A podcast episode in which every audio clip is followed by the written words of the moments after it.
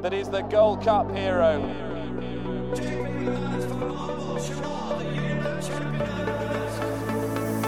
Two of the most admirable chasers you could possibly wish to see. Relentless, remorseless, and pounded Kauto Star into submission.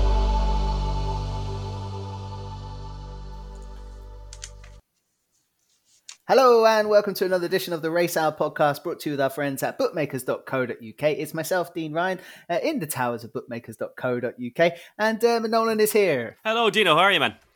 I'm very good. I'm very good. It was it was good to be back uh, last week, of course, with uh, with the wonderful Donn McClean. He landed some double, didn't he? Absolutely, yeah. And it was like he actually prefaced that double with um, "Don't laugh at me now." and then he, Yeah. he said Frodon, which was like eight to one at that point, and then um, Envoy Allen, who was And bigger Violin, again. yeah. yeah, and yeah, I know, just a serious double butcher. That's why, um, that's why, that's why Don's as busy as he is, Dean, and uh, and you and I we're doing this. are still on this podcast. Yeah, yeah, yeah, exactly. Yeah. Well, it was great to be by him.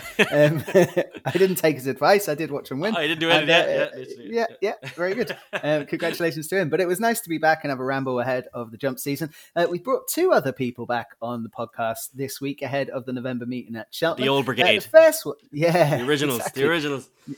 The first one I was going to introduce is uh, Stephen Cass. How are you? Great flying lads, yeah. I love this weekend, so looking forward to it now. Thanks for having me on again. Ah, yeah.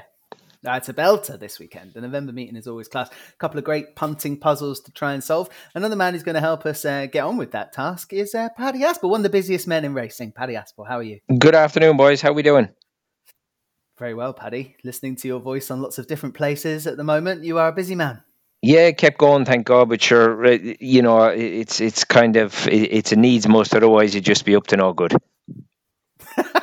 Idle hands.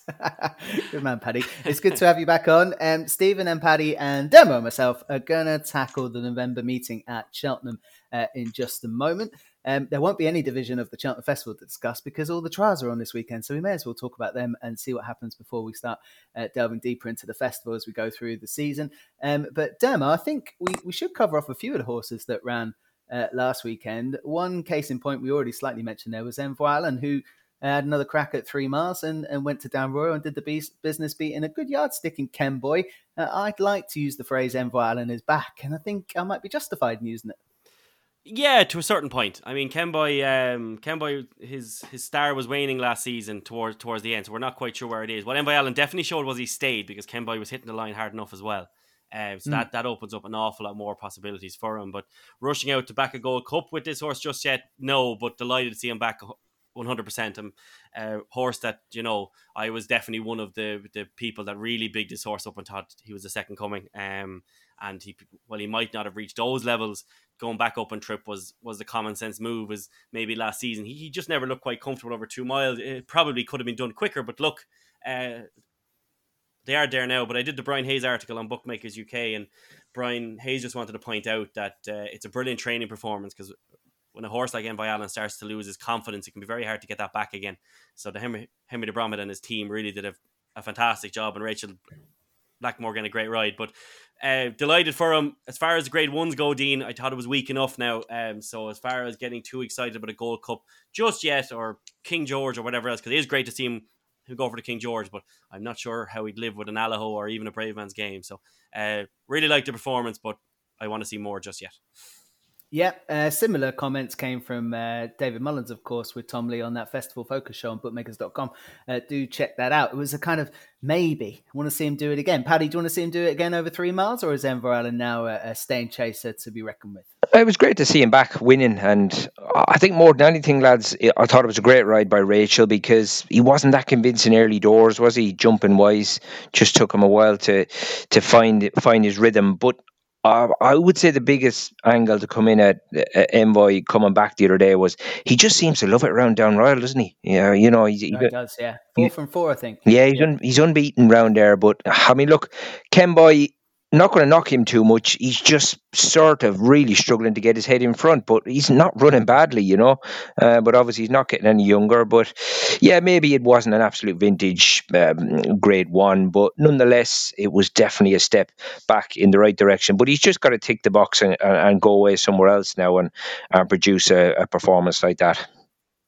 Yep, quite possibly um, in the King George, Stephen Cass. Yeah, he'd have absolutely no chance in the King George now. He's, he needs to improve about 15 pounds. I, but you have to hand it to Henry with this horse because he got handed a horse that was running to about 145 with Gordon forever, never ran beyond that, never beat a horse that was any better than 140, really. And I think for Henry to, to get him into the low 150s like he ran on Saturday was a miracle. And well done, Henry, uh, absolute master trainer. Uh, but yeah, he's like the way he hung, the form he ran to there, beating a much, much uh, depleted Kemboy that that was an absolutely muck race, and he won possibly the worst Grade One ever ran in Ireland last Christmas as well. So he's after winning two two poor Grade Ones, and he's he's no chance in the King George. The way he hung, he won't stay. Um, yeah, forget about him. So you can't see my face now, Stephen, but I was a delighted, you know, racing passionate fan. Envoy Allen is back. It's all going to happen for him. You know, long live the king and all that kind of stuff. And you've just, uh, yeah, you've wiped off my face. Fair play. Fair play to you. Yeah, he is what he is. He's a good, solid 153 horse. Okay, okay. For me, I hope he goes wins of King George and, and goes to the Gold Cup. It's not really based on I think he'll do it. Just think it would be great. Um, okay, Stephen, anything else from the weekend that caught your eye? There was lots of good ones out. Yeah, um, I thought American Mike showed he had a massive engine. Didn't like his jumping very much at all. Um, but you'd think maybe the next day he'll probably go for that grade three. I think it's in Naas in a couple of weeks. Mm. Um, didn't think that the bumper horse in the Jigginstown cutter, sorry, I can't remember his name. Uh, didn't King think of he'd Kingfield. be winning the Cheltenham bumper. In terms of Yep. Cheltenham, uh, looking ahead, I don't think we saw any winners off the top of my head. I'll give you one horse that I think should be backed from the weekend. Uh, a bit of a wild one now. You'll be giving out to me for talking about this. But there was a horse called Beginnings, won at Dundalk on Friday night, and she is a daughter of Winter and she put up an unbelievable performance in a maiden, as good as I've ever seen. Winter won her maiden at Dundalk as well before she went and won the Guineas. I think there's a hundred to one out there with one bookmaker if you look for it. And I'll tell you, Shamey's comments. I've never heard Shamey so effusive about a horse. He said she's a classy pedigree. She felt very classy. She's big, clear-winded, has pace, and she galloped out through the winning post. She was very impressive. Without doubt, she'll be at least a stakes filly. Now, I've never heard Shamey say that about a horse when they Mm. when they're made. So I'd go and take the hundred to one about beginnings for the thousand guineas that's out there. Do you know what? I don't mind you doing that because that's that's some shout. Like if you were just carping on about Dundalk and something that ran some handicap or something. Uh, the time was we- we- sensational. Everything. She was two seconds faster than the other maiden on the card, and she's she is a right joke. Okay, beginnings. Uh, want to keep an eye out for the classics, hundred to one out there. Says Stephen Cass. Thank you. That wasn't what I expected. Paddy, anything else from the weekend that caught your eye and um, we should throw into the mixer? There were some good performances. You had Al Dancer come and win uh, a Sefton. You had Mighty Potter out and you had Pied Piper out. There were others. Yeah, no, there was some good stuff. Um, maybe one that, that many people mightn't have put in the notebook. I thought the winner of the bumper at Aintree, the, it was only a junior bumper, but a horse called the Logio, trained by Richard Bandey, who, you know, he's not had many runners of late, but he's operating at nearly a 50% strike rate. But this horse bounced out and made all uh, under, you know, usual uh, positive David Bass tactics, but he absolutely galloped these horses into the ground. Uh, I just thought for a three year old, it was some performance and just be interesting to see maybe what connections have got planned for this fella because he just wasn't stopping hitting the line and he lifts his knees good and high. So I think he'll cope with a bit of winter ground as well. And I just he might have just gone in under the radar and not and not sort of gone into many notebooks on Saturday. But Elogio definitely looks like a horse with with plenty of ability. Hey, regular listeners to the race hour will know that when Paddy Aspell talks about a bumper horse, it's one to keep in uh, mind. Uh, Demo, anything else from you from the weekend? Yeah, there was a horse on um, on Sunday at Cork, and was one of the was the first performance this season that really just cocked my jaw altogether because uh, a lot of joy is a horse that's obviously very highly thought of. Boffrey Sweden from Willie Mullins, Camelot Mare, was, you know, third and second in, in big flat handicaps, and um, went into that race quite fit into a maiden hurdle. And I know the way you're thinking. Gavin Cromwell's horse gave that horse seven pounds and like beat that really easily. Um, this horse to me now looks really good, uh, like Supreme Novices Hurdle or, or a Royal Bond good, and um, hmm. just just the way Gavin Cromwell had an old twinkle in his eye afterwards, just that's a very good mare that that, that horse has has put into. And it's not like he came into it with a load of experience either afterwards, you know. Um, he just absolutely smashed that horse up. Uh, I think this horse is very, very good, and uh, I'm looking forward to see what uh, what limit this horse has, Dean. But uh, I know what you're. I know the way you're thinking is the first horse this season now that I'm, I'm properly, really kind of getting giddy about. Yeah, got a buzz out of it. Fair play. Um, there was a limited novices handicap chase at Aintree that caught my eye over the weekend. And it wasn't the winner, Dr. Ken, who I thought battled it out well from a horse that maybe slightly disappointed, which was Ryoko, went off the even money favourite for, for the Fry team. Um, it was hometown hero for the Skeltons. I thought it jumped lovely on a chase debut. I don't think they gave it too much of a hard time. Uh, it's not going to be in anything uh, at likes of a Cheltenham Festival, but I did think it was a very nice early jumping performance um, from a uh, from potentially a horse that will win a few races this season based on uh, what I saw that day. There was some other great stuff. Really enjoyed Al Dancer and things like that. Um, uh, of course, Aintree and uh, like Dashel Drasher and things like that, getting back on into the into the winners' circle. Very good. Um, okay, before we um, we get stuck into the real meat of, of Cheltenham, of course, this weekend, um, there is a card there on Friday. Some of you will be listening to this on on a Friday, so maybe some of this will have passed you by. But I am going to ask the panelists here for anything they like on Friday if you caught up with us in time. Dermo, why don't you go first? Uh, yeah, perfect, Dino. I've got three quick enough there. Um, first of all, the 110 uh, conditional handicap hurdle. Um, Alvaro looks way too big a price for the McNamaras, who are a small yard, actually in good form at the moment, two seconds and a winner from the last six, which is always worth noting from a, a small yard like that. But this is a decent horse who has been, dump, uh, has been bumping into a few in Ireland, but has shown definite ability. Uh, Connor claims three off. He's a smashing jockey, and I think uh, really, really good price here at, around sixteen to one or so. Um, in the 220, the Chris Gordon yard is in unbelievable form this season. 20 winners yeah. from 78 runs. Um, unanswered prayers has was decent last time and was unlucky under a young jockey. Just just kind of got bullied out of it. So Tom Cannon back on there is a massive help. I'd, about three to one or so, but unanswered prayers to me looks looks a, a really good bet. And then finally in the four o'clock, hey Johnny, uh, I know he's favouring the big field handicap, but uh, won as he wanted last time for the Tom Mullins yard with uh, with David's younger brother Charlie on board, who looks absolutely incredible value for a seven. Um, this this horse should take an awful lot of stopping. Uh, Charlie looks real a really classy young jockey. Um, so definitely there as well. Claiming seven pounds is just huge. So um, Alvaro, uh, unanswered prayers, and then hey Johnny Dean to uh, finish it all off. Yep, couple for the Irish there, early fancies on Friday, and uh, one from the home team there with Chris Gordon. What struck me at the previous Cheltenham meeting, and it probably catches me unaware slightly every year, and it really shouldn't do, is that the Irish just come over and mop up these early season races, and they're not even the horses they're even considering uh, for the bigger meetings down the line. This is a slightly better standard of uh, meeting. Uh, Stephen, Friday? Yeah, there's one. I'd, I'd have two or three, but uh, I'd say we're, we're running into time. And I'll just give you one that I probably fancy as much as Anton the whole weekend. Uh, it's in the Ballymore trial, the 330 collector's item of Jonjo O'Neill. Um, last year in a bumper, he was second to We've All Been Caught, a Newbury bumper. Now, We've All Been Caught hasn't ran over hurdles. He's four to one. Um, he was second, beaten half a length, giving him three pounds that day. So they're pretty much the same horse on bumper form. Uh, collector's item then went to Chepstow this season. He he made a winning debut, beating Hugo's new horse. They were miles clear of the rest. Um, and he was kind of pumped along early in the race over two miles. The step up and trip's going to suit. Now I know Jonjo, you know, he, he kind of gives them time and slowly, slowly catchy monkey with them. But like this horse looks really good. He's nine to one. Um, we've all been caught is four to one, and I just don't think there should be anywhere near the difference in price. He's a, he's a full brother to Royal Kahala, this horse. So the, the step up's definitely going to suit. Um, Bet365 are paying three places, even though there's only seven runners here uh, with the 9 to 1. So anyone that listens to this on the Thursday, I'd say that is a fantastic bet. Yeah, collector's item in that 330, the Ballymore Novices Hurdle Grade 2 on the Friday for Stephen Cass. Paddy, uh, sorry, sorry just on... to make one more point yeah. on, on that race. Can, yeah. There's a load of talk about we've all been caught. I, would suggest you uh, people go and have a look at that Newbury bumper because he's just about as big a horse as I've ever seen in my life. Uh, on the telly, anyway. Paddy might know the horse or have seen him in the flesh. But uh, on debut, at Cheltenham, no chance, I would say, you know, on, on, on the old course. It's too tight turning. And that Hermes Allen, who's also at the top of the market, he looks an absolute rotten yoke. So that's another reason to really take the two of them on with this collector's item. Love it.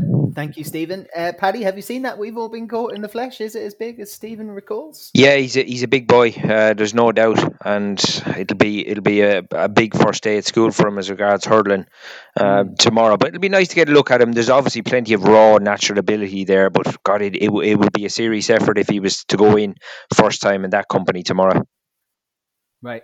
Fair enough. Anything like you like on that card on the Friday, Paddy? Well, there was one. Um, um, the, I'm just interested that they're persisting uh, in that four o'clock. David Dunne is bringing over one, and he's put Robbie down to ride it, but she's yet to win a race of any description. But I'm just wondering why they're persisting with Skeptrid Isle. That was a yeah. that was a better effort, probably or, by far her best effort at Punchestown in the middle of October there with the first time hood and the tongue tie on as well. It, it, it's when you look, they they rattled off three quick runs over hurdles in a month last October. Went on the flat then again. Um, you know, it's been pretty much hopeless this year, but I'm just wondering why they're persisting. Rocks up tomorrow with a pretty light weight, albeit that the English handicapper is going to make a run off 100, but I'm just wondering why they're persisting. He's a good operator, David Dunne, and obviously Robbie on board. Maybe just look at that because you're going to get stacks of, of places in that race with so many runners. Yeah, there'll be plenty of concessions in that four o'clock on Friday. Skeptrid Isle uh, for the Duns, David and Robert Dunne. Uh, in that finale on Friday, there was two that caught my eye. Actually, I thought Monsieur Lecoq was an interesting at a big price. Uh, just a small field, There's only nine going to post for that Paddy Power handicap chase at 145. I know it fell the last day, but that was probably the race they were targeting. It was it was very early in um, in proceedings to come down. I do think Jane Williams might have a good weekend. I'm hoping that's the case. And uh, Monsieur Lecoq uh, would be on my list. And in that um, veterans chase, uh, I doubt the Twiston-Davies team will miss uh, too far with Ballyandy. Now the market's agreeing with that. Probably got a favourite, but I do think uh, veterans chasing and Ballyandy will go hand in hand at Cheltenham this weekend. Okay, we're going to take a very quick break here. When we come back, it's straight into Saturday and Sunday at the Cheltenham Festival. You listen to the Race Hour podcast, of course, brought to you uh, with our friends at bookmakers.co.uk. You're listening to the Race Hour podcast, brought to you by bookmakers.co.uk. Check out bookmakers.co.uk each and every day for tips, news, and the best odds for horse racing. Looking for a new bookmaker and the best sign up offers in the industry? You'll find that at bookmakers.co.uk, sponsors of the Race Hour. Welcome back to the Race Hour podcast brought to you with our friends at bookmakers.co.uk. Uh, straight into November meeting at Cheltenham. Before the break, of course, we covered off Friday in case you were listening to this in good time uh, before the racing got underway on Friday. Um, but let's get into Saturday's action. First race we're going to talk about is the 145, uh, which is the Arkle Challenge Trophy Trial. Um, I'm going to come to Stephen Cass here first because I reckon he's got something probably quite nasty to say around the top of the market, but I could be guessing. No, you'd be guessing. Do you not remember last year I was Tommy's Oscar's biggest fan? Yeah, remember the, It wasn't the horse I was referring to in my head. No, I know you like Tommy's. Yeah. I, I wonder who you're talking who you talking about. Monmiral. Yeah. Um yeah, like well I did I actually I, I loved him last year, you know, as a champion hurdle horse and that didn't materialize, but I think you'd have to see him go and do it now. Uh, the way I see the market is Tommy's Oscar is basically the best horse here. And I hadn't actually even spotted he was running over fences. I, I, hadn't looked at this race. And then last night I was like, oh, he actually ran over fences. I was going to leave him alone thinking he was kind of 11 to 4, 5 to 2 without a run and you wouldn't know how he'd run. And he went to Carlisle. Um, now he was given 138 rated horse there, Geronimo, 17 pounds, and he beat him. Like he, he basically ran to 150 something, like straight away over fences, and his jumping was just unbelievable like incredible. So Tommy's Oscar is the best horse in the race. He's a brilliant jumper of a fence.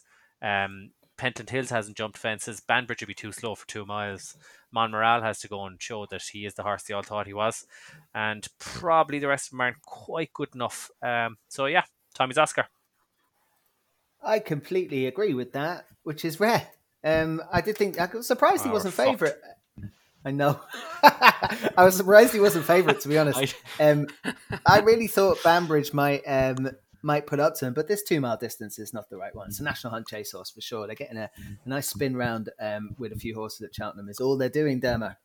Um, yeah, look, Tommy's Oscar is the best of these, but the he has still has to answer that question whether or not he likes Cheltenham at all. I mean, the um, I understand he was probably out of his, his grade a little bit, but he did not handle Cheltenham at all in that uh, that champion hurdle.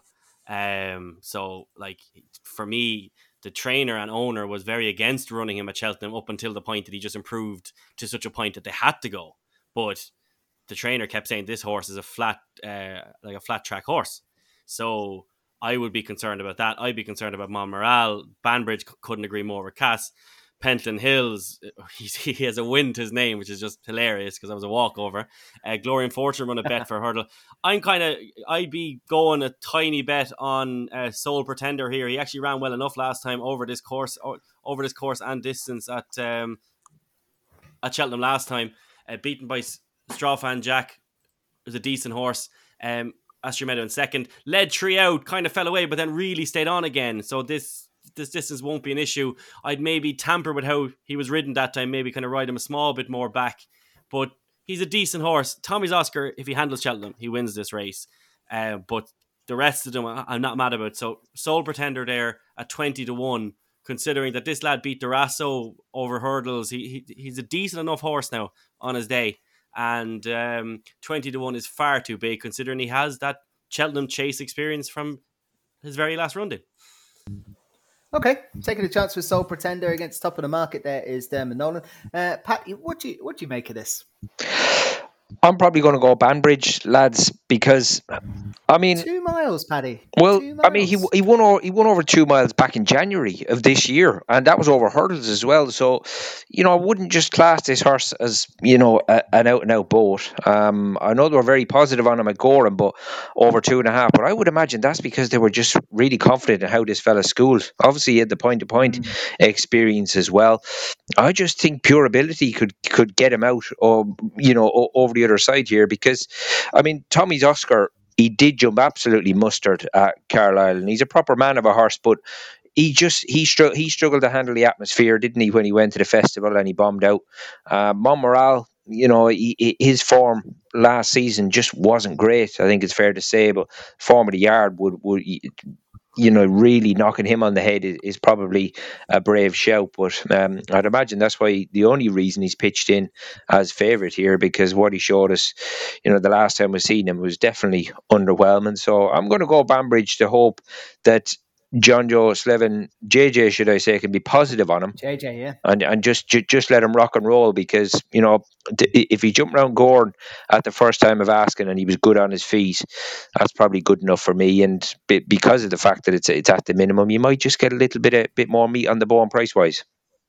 Yeah, you certainly will. You certainly will. It's the only thing putting me off backing him because I'm a big fan of the horse. I think mm. National Hunt Chases is going to be his thing. So if he could win it two miles at Cheltenham, it opens up loads of other options for them as well. Mm. Um, I'd kind of prefer him to rock in second and set himself up for mm. what's to come later in the season. Okay, um, the next race on the card um, is the Paddy Power Gold Cup. Always one of the best punting puzzles of the season. Uh, one of those early ones that we all like to try and get right.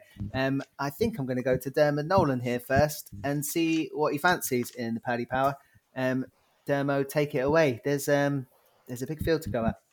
Yeah, Dean, this race has fucking broken my head all, all together all week. Um, I'm literally going through it and going through it, and it's. Uh, I thought I'd landed on one, and that was a non-runner, and then thing. But so I kind of decided to go at this with trends, um, as kind of what better way to do it because French Dynamite is the most talented of these horses, I believe.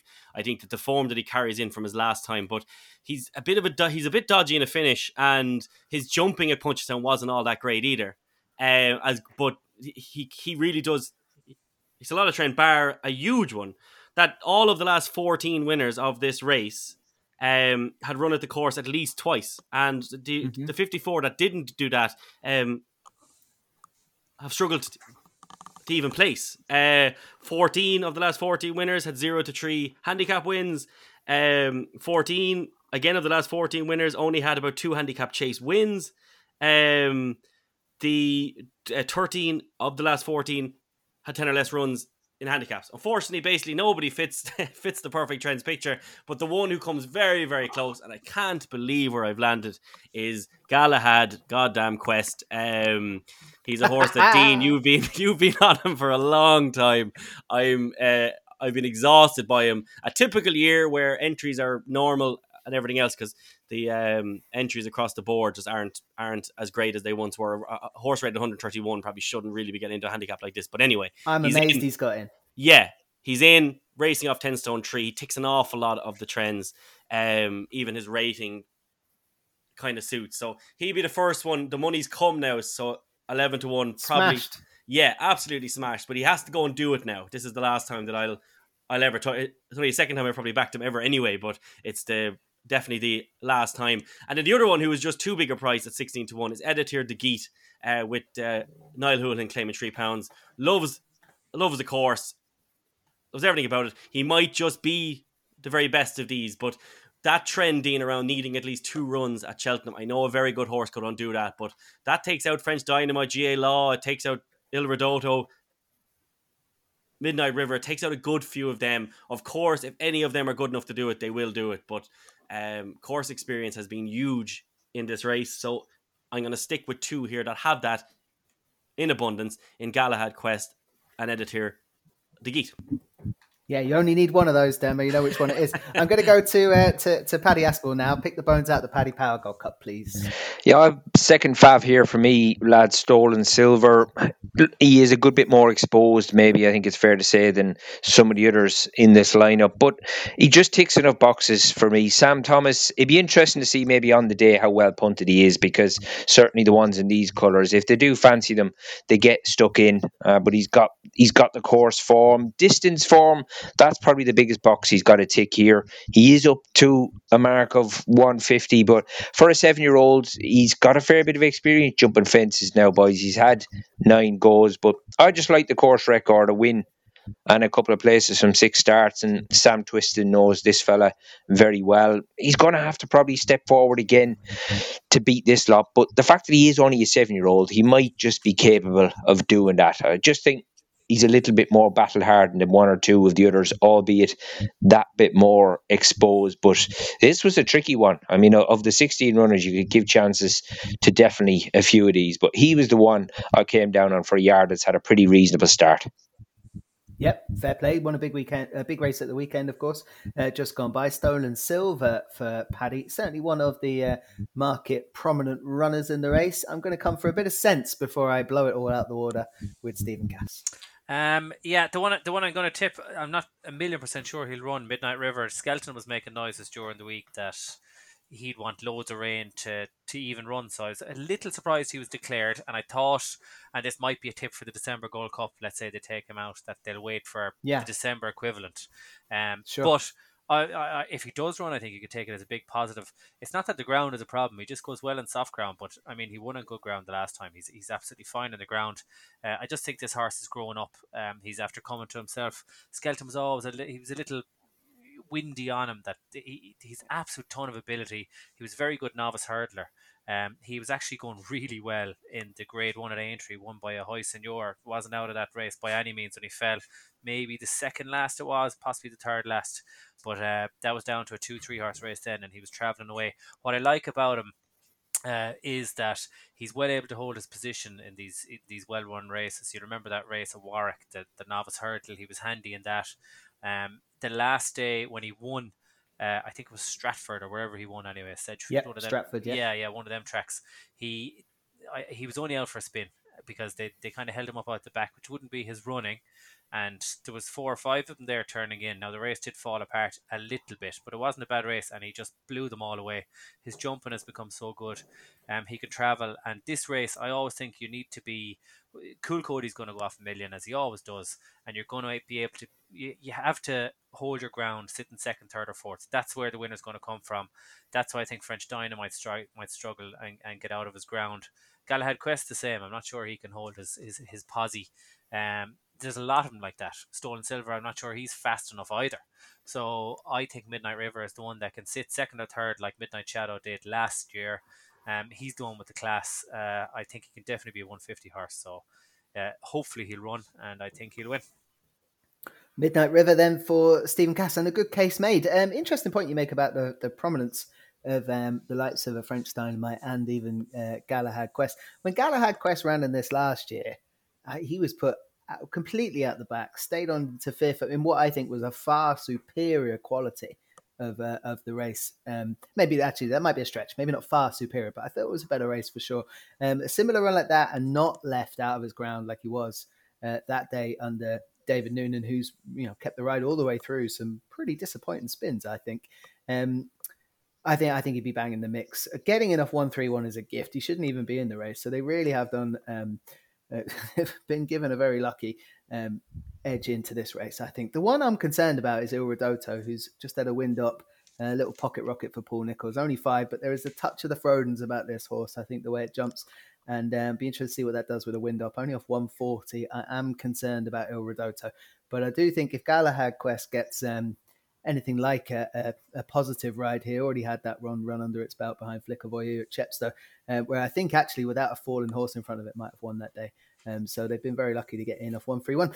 And uh, that is the best bet of the weekend, but it's already been smashed and it's uh, being backed before my eyes. Let's move on to the 255, which is the big handicap hurdle that follows that um, Paddy Power Gold Cup.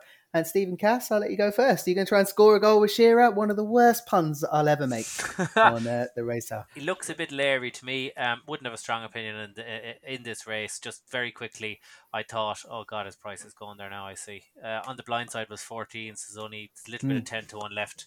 He won the race two years ago. Uh, his best run last season was his first run, where he was second in a grade two. If he can run to that, yep. he'll win this. Whether he can or not as a 10 year old, I don't know.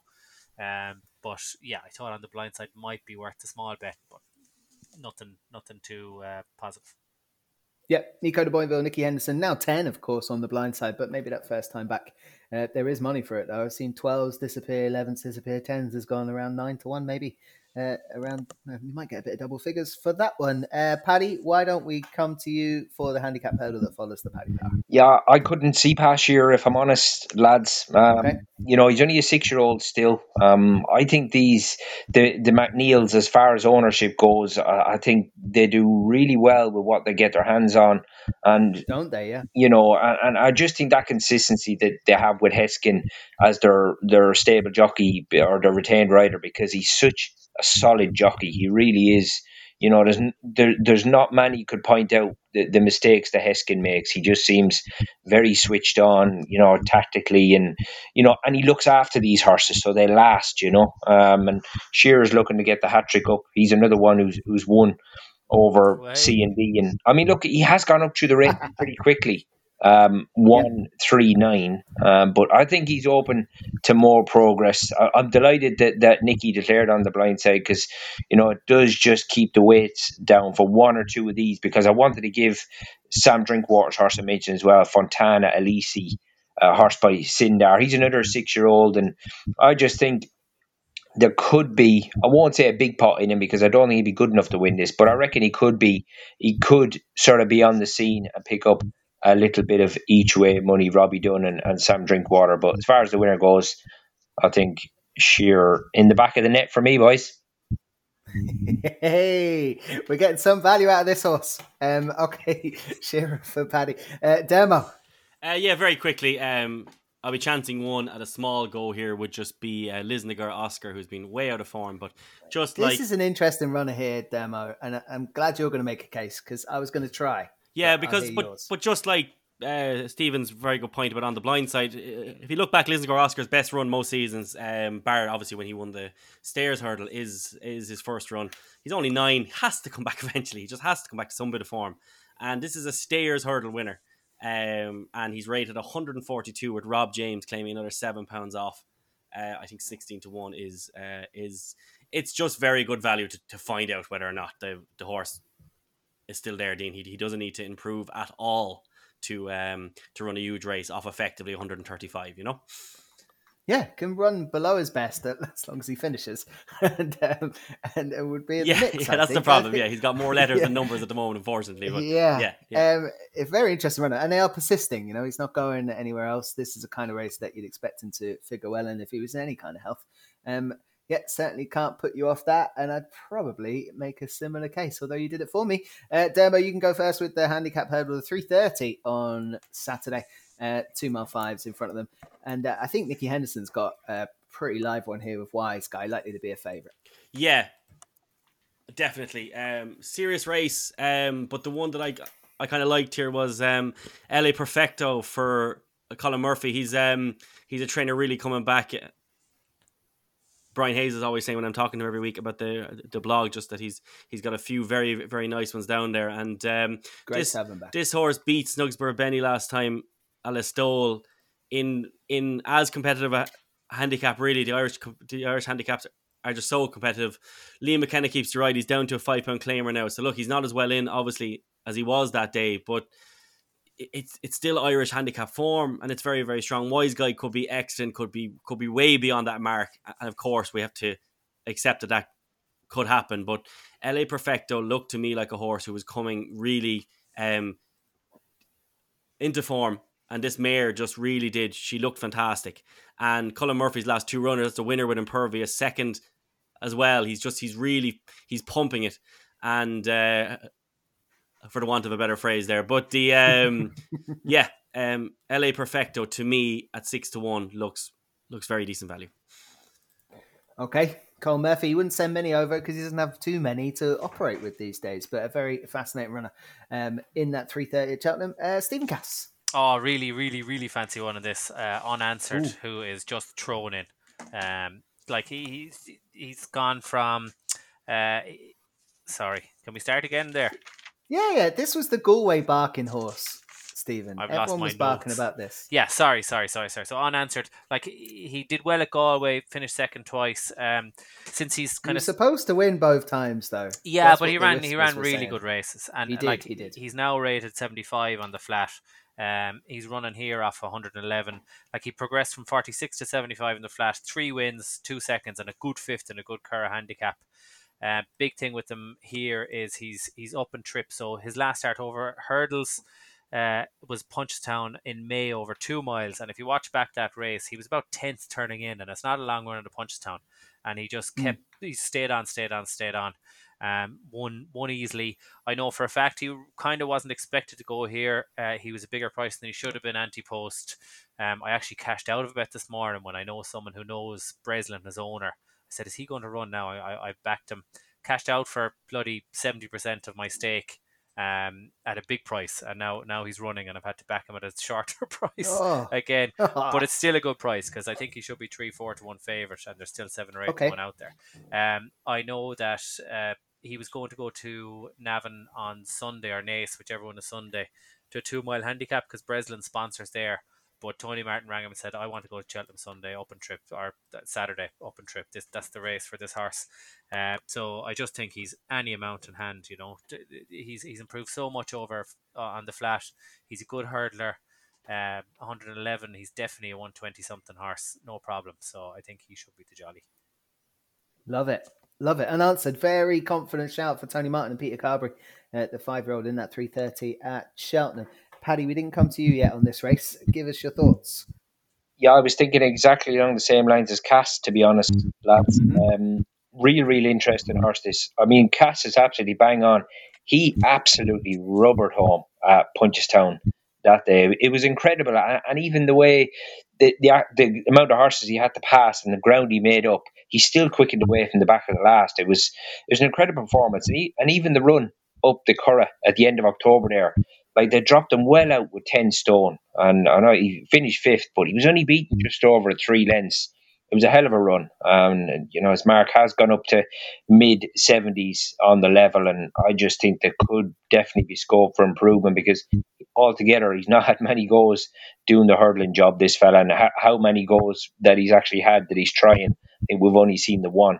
Um, so it could be very, very interesting. And obviously, you see Tony Martin with runners in the Breslin colours. There always a that bit of mystery about them, isn't there? And this fella, Yep. there could definitely be a little bit more room to manoeuvre. I think. Sounds like the mystery about this particular Breslin runner for Tony Martin has been removed on this podcast, which I love. Um, so unanswered, uh, a big fancy there for the two boys in the 330 at Cheltenham. I was going to waffle my way through some kind of um, case to be made for Wise Guy, but uh, I'm, I'm quite happy to uh, to not bother after that. Um, it's only that I think it's a, it's a nice horse going forward, but there might be something uh, with a little bit too much up its sleeve in there. And Dem, of course, made a case for El Perfecto. That was Saturday at Cheltenham. Um, going to be a cracking day's racing, but of course the, the racing is Friday, Saturday, and Sunday um, at the Cheltenham November meeting, and we rock into the Shloer Chase 145 on Sunday. Um, I think I'll come to Stephen Cass here first. Edwardstone, Nube Negra, Editeur du Gite if it doesn't run elsewhere, Numitor, Size and Potsy, Ganapathi, who's changed stable. I think that was with Willie Mullins, and Daly Tiger. A few rags here, Stephen, but what do you make of the top of the market? Yeah, it looks it looks a match, um, and I think the market is the wrong way around. I think Nube Negra fresh. He's got the best form. Uh, he loves Cheltenham. He's a second in a champion chase and won this race last year. Um, you know, Edwardstone hasn't really beaten anything, uh, even though he's an Arkle winner. Uh, they're the same age. They're, it's not like Edwardstone is going to progress past him. I don't think he's been on the go a long time as well. And I think Nube Negra should be favourite. That said, he's a little bit soft, so I'm not really getting involved. But of the two, definitely Nube Negra. I completely agree with you. I don't know. There's not even like really much upside in an eight-year-old Edwardstone as there would be with Nube Negra, who's done more already at the same age. I just I couldn't understand the market there, Demo. Yeah, couldn't agree more. Uh, Nube Negra should 100% be the favourite. I uh, I can't quite figure it out at all. Um, so I won't be, as Cass said, at those prices. Still, I wouldn't be getting involved. But if I was having an unbelievable weekend and I was going to be punting on one of them, uh, it would 100% be Nube Negra. Yeah, totally agree. Paddy, you're going to make this a hat trick. Yeah, definitely, lads. Um, I wouldn't go against Nube Negra. I've always been been a fan, as I have of Edwardstone. And I think I was at Aintree the day he, he finished behind Gentleman De Mee, and he just looked like he'd maybe left it behind him a little bit in the Arkle, you know. Had enough. Yeah, Um, yeah. You know, he still ran very, very well. I just think on the day, Gentleman De Mee was given an absolute peach of a ride, and he, he just met a horse on a going day, and he came up a little bit short here. But the fact Nube Negra seen Dan Skelton with these horses fresh, he likes to do the damage early doors and, and, and then see what he has left at the back end of the season. But Nube Negra, for me, such a strong traveller, good jumper. I just think he's going to have uh, have too much for these. Yeah, wholeheartedly agree uh, with everybody here on this Nube Negra. It's got the better form, already a champion chase horse. You can't imagine Edwardstone uh, would get up to those heights, especially after what happened at Aintree. Uh, Gentleman De Mee would be far, um, well, I think more likely to do it for a champion chase picture uh, as we go through this season. And uh, as, as Stephen Cass was saying um, off air before in the green room, if you want to call it that, this is probably Nube Negra's main target. Now, whether it's a big betting race or not for anyone to get involved in, uh, it does look a bit of a match. And I think the market, and we think the market, is probably the wrong way round. Uh, 255 is the Unibet Greatwood Handicap Hurdle. A bit like the Paddy Powders, one of the great punting puzzles to solve in the early salvos of the season. Um, Stephen Cass, I'll let you solve it first. I can't. I can't solve. Uh, solve the winner. Ah. I think I can tell you what's not going to win. Um, Yep. I God, I went through this race and I hadn't a clue, and it's not a race of a good record in anyway, so I was kind of coming at it. And, It is hard. Yeah, it's, it's a hard old race. But anyway, um, I'd be friends with Paul Byrne. We used to work together, and I texted Paul and I said, "Well, I'm going to the race hour podcast, Paul. What about this horse?" And he said that uh, he said, "Look, we haven't a penny on it." He said it worked awful on Thursday.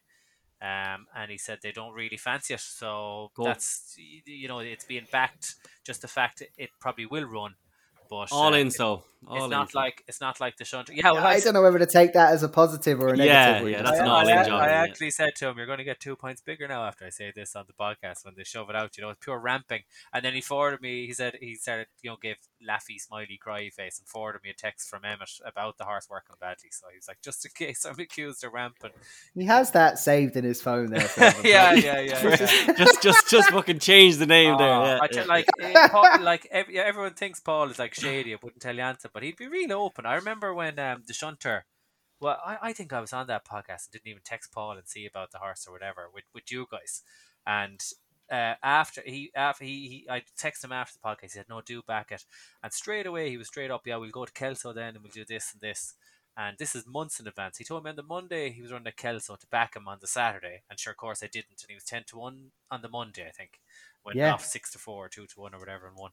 No, Yeah, there's no like, miss. there's no cloak and daggers really with them. Like they just, you know, if they're trying, they're Now trying. will you and- stop? Come on. Ah, for yeah, God's no, sake. there is. there is. Well, For God's sake. there was the shunter that one time. Sorry. It was done under the That's non-trial you're talking out both sides of your face there. Now. Come on. for after fuck's all of that, after all of that, Stephen Cassie, you just said thousand Tears will not win. But after all that, yeah, you have to cut all this out. Paul said we're not allowed to say any of it. So.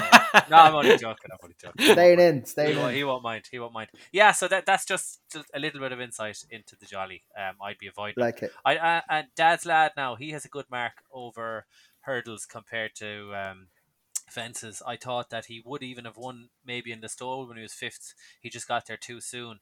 And what they learned from him that day was uh, they really held on to him at Cheltenham as long as they could. You could see Brian Hayes pulling him back, pulling him back, pulling him back.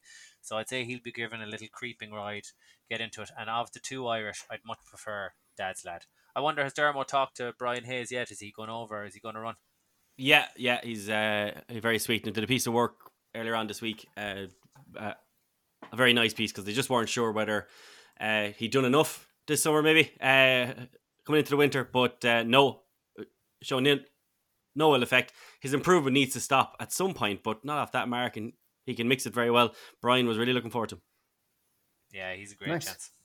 Yeah, really, really looking forward to him. So yeah, no, that was exactly the same as myself. Um, the thousand steers stuff is is fascinating just because uh, Paul and Emmet are two absolute geniuses. So when they do fancy one, um, they do properly go at one. So that, but that is fairly obvious that every single And horse. this one's been been smashed, but they don't fancy it. Yeah, so but every horse, Emmet, to be that. fair, it, the one thing I will say back I in know, that I because know, I they are Yeah. like that whole thing, they're open enough. Like, like Cass, if, if I said that about another owner, Cass would tear me apart in this fucking podcast.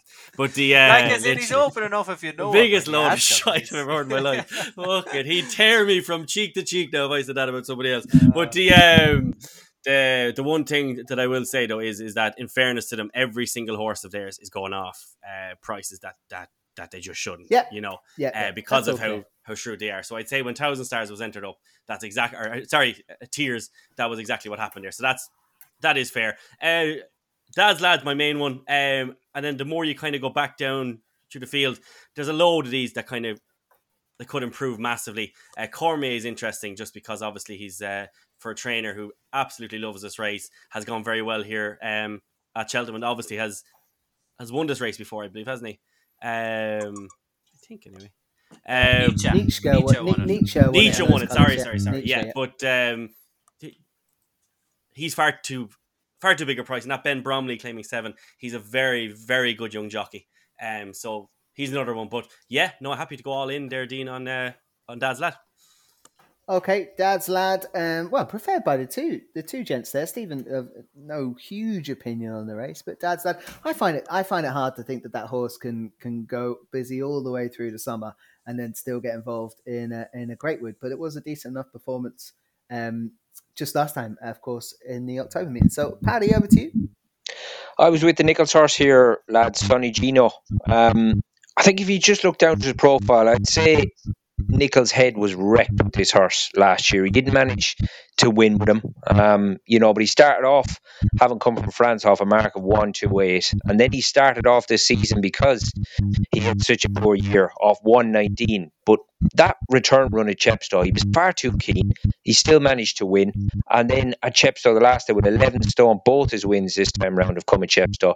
11 stone 10, absolutely dotted up by 13 lengths. And you just hear Nicholls, he keeps praising back and saying about this season he's made a few tweaks and a few changes just in general with how he's training these horses, which is incredible, really.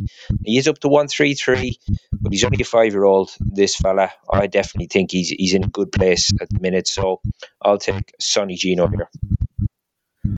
Sonigino for Paddy. Uh, Paul Nicholls, of course, Harry Cobden already booked for the Greatwood on Sunday. Um, I was going to give I Like to Move It a chance there. I know he's got to go off the uh, of the very top here for the Twiston-Davies team.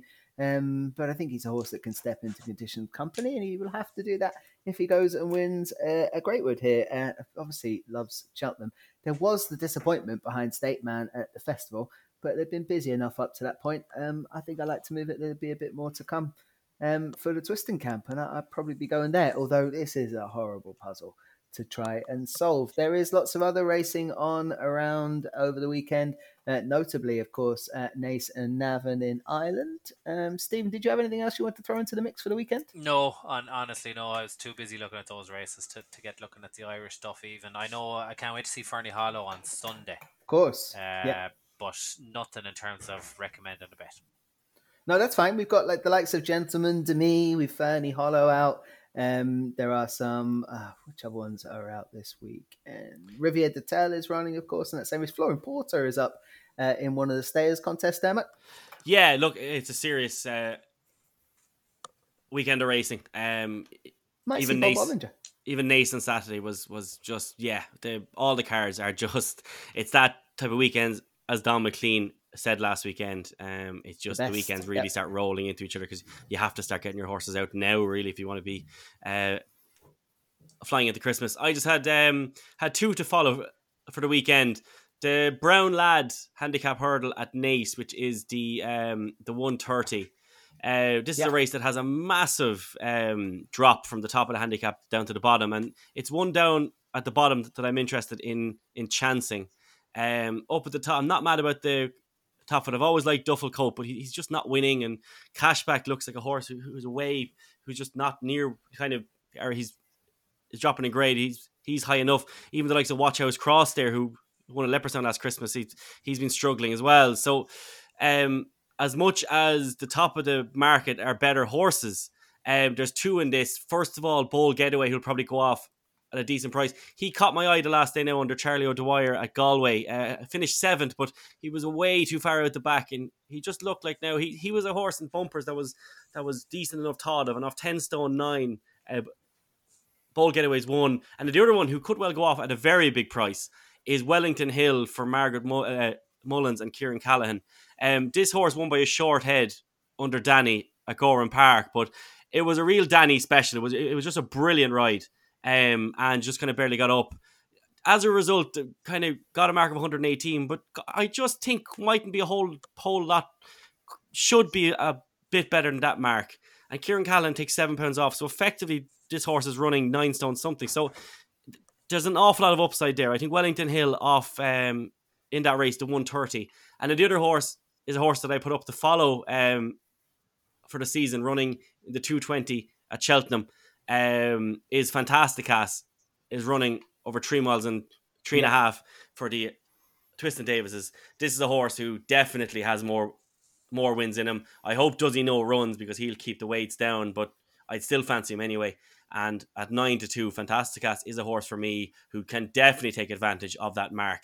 142. I personally wouldn't be kind of wasting this mark in a race, maybe of there probably is higher value races, but look, it, it's a win at Cheltenham. But I think Fantastikas, I think everything else in that race has an, has a, a ton to do to beat this horse. So in the 220 at Sundo, uh, uh, on Sunday, at Sundo, on Sunday at Cheltenham, I'm very, very keen on Fantastikas. I thought you had a tip for Southall there. I was getting confused, but no, fantastic ass. Of course, one of those horses you mentioned on the podcast uh, just like w- last week as one to follow, and then you mentioned Watch House Cross, uh, Wellington Hill. No, not Watch House Cross. I apologise, them. A bold getaway, the Gordon Yeah, Elliott uh, horse in the 130 with Wellington Hill as well for Max Mullins uh, in that race at Naas on Saturday. Okay, Paddy, uh, last word to you on any other horses for the weekend before I come to the naps. I'm hoping that John McConnell lads will bring over Fennor Cross for the Supreme Trial um, on Sunday. I mean, he would have a little bit to do on the ratings with a few of these, but I thought on his second start, the way he got the job done here over C and D last time, I think he, like he's got a funny old page. This, I mean, he's by Elzaam out of a whipper mare. He really shouldn't be doing what he's doing. Um, but after a good debut over hurdles, I thought he got the job done very, very nicely the last day, and I just thought it was interesting because at one two one, John McConnell could go handicap him with this fella tomorrow. So interesting that he's pitched him in here in, into deeper water. And hopefully, he does bring him over on Sunday. So yeah, Fennor Cross for me in the uh, in the Supreme Trial. Okay, and his darts are uh, hitting the bullseye when he is bringing them over, of course. All right, let's do the naps for the weekend. Stephen Cass, you go first. Uh, unanswered in the 3.30 on Saturday at Cheltenham. Unanswered for Stephen Cass is his nap of the weekend across that November meeting. Uh, Dermo, you're up next. Um, in the 220 at Cheltenham on Sunday, Fantastikas. Lovely, fantastic. Ass joins unanswered. For anyone writing these down, uh, Paddy Aspell, give us yours. I'm going Nube Negra, lads. I think you guys are bang on to just the market have got this and the Fav the wrong way around. So Nube Negra, first run of the season. Yeah, I can't disagree with that. I think that has a massive chance, and so did all the panel. And of course, you don't need to be told that my nap of the weekend is Galahad Quest in the Paddy Power Gold Cup. I think, pretty sure I napped it on this podcast for the race last year, and it came fifth. Um, we were on a really, really solid lucky, uh, lucky fifteen there, and now it's got even more solid demo. That's what you're about to say. Um, yeah, he's absolutely thrown in. Shouldn't be in the race, but it's not the greatest renewal, and uh, I think they'll uh, go and get it done. This horse uh, does owe a few of us, no more than me, though, of course. And uh, that's us on the Race Hour podcast this week. My thanks go to Stephen Cass, Paddy Aspell, and Dermot Nolan. But before I do let you go, don't forget that the Tote 10 to follow gets kicked off this weekend. If you are going to get involved, I'm going to make sure that Dermo sticks it up on the Race Hour. We'll have a little mini league in play with the Tote, and all the details will be on the Twitter. Thank you, everyone, for joining us this week. You've been listening to the Race Hour. We'll do it all again next week. You've been listening to The Race Hour, brought to you by bookmakers.co.uk, your best bet for tips, news, and bookmaker reviews.